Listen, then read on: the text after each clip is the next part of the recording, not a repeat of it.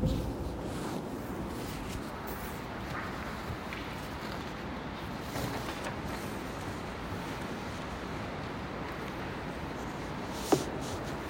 not sure how many of you are fans of, of comics, superheroes. You may have encountered a superhero by the name Superman, right? Comics, TV series, movies. What's amazing about the superhero is his transformation, right? Um, in one version of the TV series or movie, there is a clumsy reporter by the name Clark Kent. He wears glasses, and, and the way he transforms into Superman is he takes off his glasses and just opens up his shirt, and then he's transformed into Superman, right? With all the powers, he's flying everywhere. And it's just amazing. Well, there's something very similar happening uh, today on this Feast of Transfiguration on Mount Tabor. Jesus, up until this point, was, you know, a great preacher, teacher. Um, but for the first time, you know, there are a couple of occasions when the focus goes on his physical body. Otherwise, nobody, focuses not so much on the physical body of Jesus. So Jesus revealed something that is hidden. Right? He starts shining like this bright light. All the glory that was contained in him, this, this bright light, now just breaks open. It shines forth uh, from, from his body. His ordinary clothing cannot hold, cannot contain this glory anymore.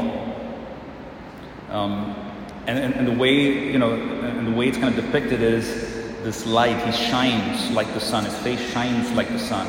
He becomes white as the light. So he's truly reflecting the glory of God, the glory of the Father. And so we can say that God, God has a light that is not, I mean, the source of his light is not from somewhere else, right?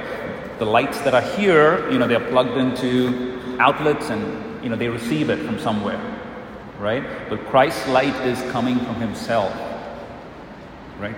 So, so, so he has this uncreated light, um, this divine light, that when it touches something, it lights it up, right? It divinizes whatever it touches.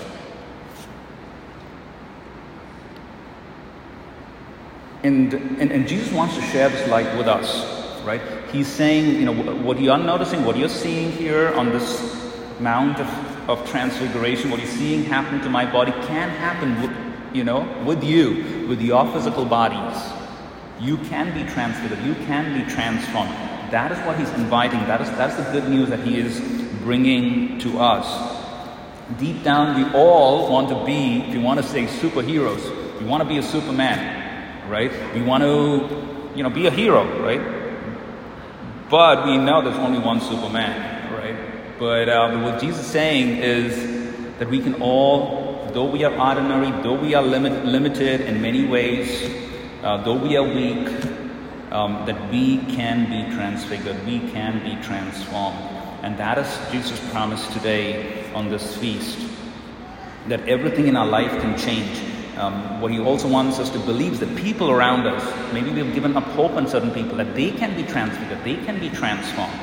We have potentials in us that are not fulfilled. We can reach those potentials. There are horizons in our lives that we have not met. There are dreams that we've not, let's say, achieved. That we, uh, you know, we, we, we, but what Jesus says is that they can be achieved. Um, we can be transfigured. We can be transformed.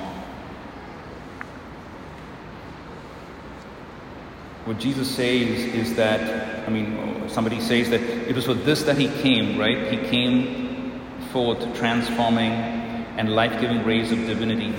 So he came to do this, he came to give these rays um, to us.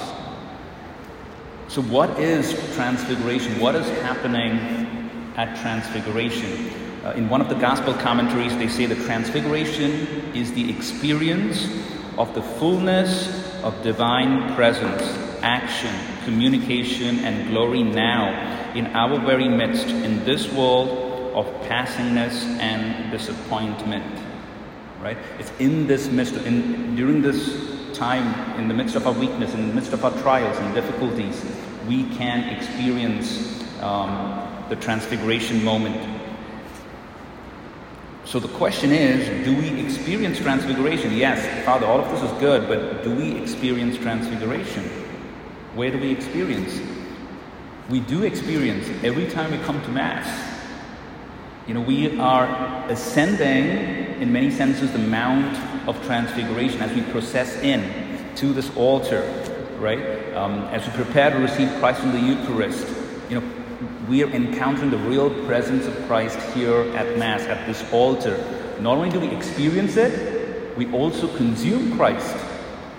Right? He goes into us. And then what does Jesus say?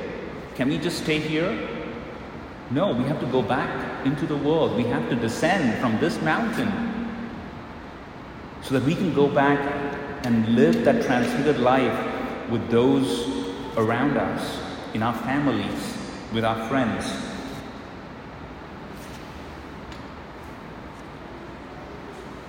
Today, um, also, um, we remember what is happening in another part of the world, um, something called the World Youth Day. It is coming to a culmination. A World Youth Day is, um, you know, every, I mean, is an event that brings um, organized by the church, brings young people together to have an encounter with the Pope. It happens every two to three years. Um, this year it is taking place in Lisbon, Portugal. There are millions of young people gathered. Uh, today is almost the end, the closing today. So those young people, they've spent a week there uh, with, the, with the Holy Father. Um, they are having a a Mount Tabor experience.